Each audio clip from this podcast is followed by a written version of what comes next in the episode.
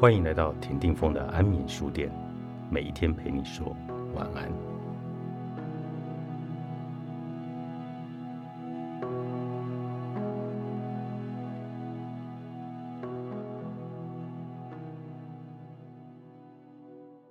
很早以前就有人说过，我们的生命是造物者的恩赐，所以我们以这个生命成就的人生，就是给造物者的回报。你有个让你尊敬的母亲吗？你有个让你敬仰的父亲吗？也许他们都早已不在人世了，但你还是能用你的生活态度来显耀他们。你是不是哪个人的榜样？如果是，你在人生中扮演的又是哪种角色？年纪比你小的人愿意追随你的脚步吗？你必须做出任何的改变吗？你是透过许多体验才能把自己牵引到如今的地位吗？你可曾考虑过问问造物者，你是否在对的地方做对的事？有没有什么应该随之增长的东西？你又是否乐在其中？这是你正确的道路吗？或者只是未来更美好的之路的跳板呢？透过这些自问自答，你才能判定你是什么样的人，成为什么样的人，然后也才能接着问自己第三个问题：为什么我会在这里？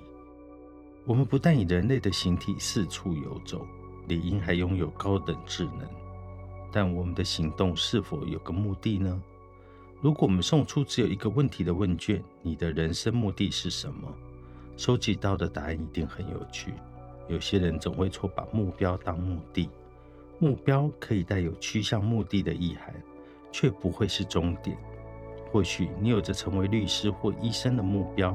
但如果你心中所想仅此于此，也许就很难达成人生真正的目的。在争议的领域里，不论你是执法或者在法庭上发挥辩论天赋，你真的是在追求正义吗？或者只是在为了潜藏其中的金钱报酬而努力？你会走到人生的这一站，一定有一个原因。但你可曾想过探究这个原因是什么？你激发出所有的潜力了吗？推动着你，让你成为现在的你的是什么？是金钱和物质的不断堆积，还是别的东西？如果你是个厨师，你不但能带着爱心烹调食物，还能很清楚你所准备的食物会让人吃下肚，让人延长生命。如果你是个医生、店主、律师或木匠，不论身在任何领域，你都有让别人的生活更富足的机会。你的工作可以给你带来成就感，然而与此同时，你也可以心怀谦卑，因为你所选择的这个职场，给你为人服务的机会。这就是你在进行临近追寻时，全程都紧缠着你的三个问题。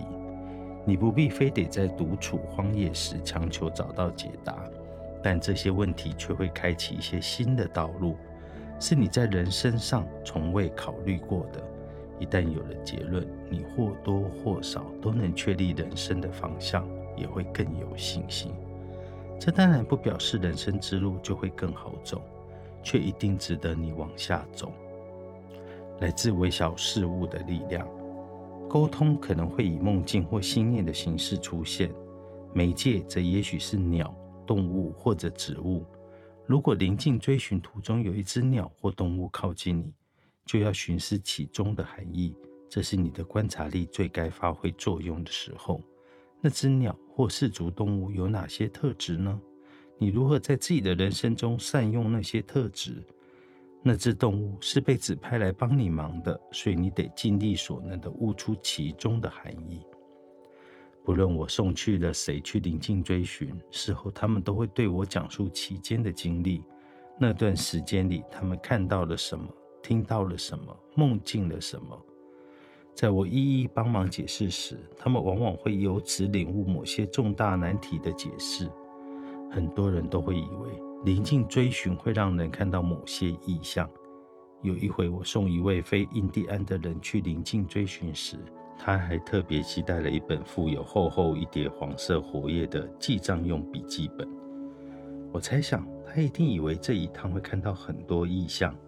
当他询问我进食期间能不能带着记事本时，我这么回答他：要带也可以，反正你会一直记挂在心，带着说不定好一点。几天后，我带他下山时，笔记本上全部都是素描、诗句和哲理，可是他看起来却失望透顶。显然，他上山前就有先入为主的想法，以为自己会看见一头白水牛或一只老鹰，或什么不寻常的事物。但从头到尾，他只看见。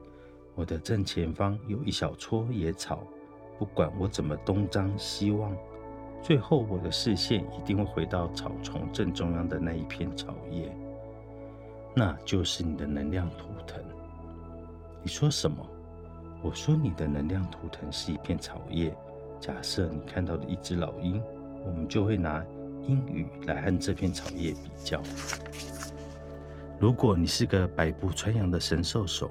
那你一定可以一箭就把鹰羽射成一半，但如果你对这片草叶同样射上一箭，柔软无比的它只会随箭往后仰，然后便马上弹回原处。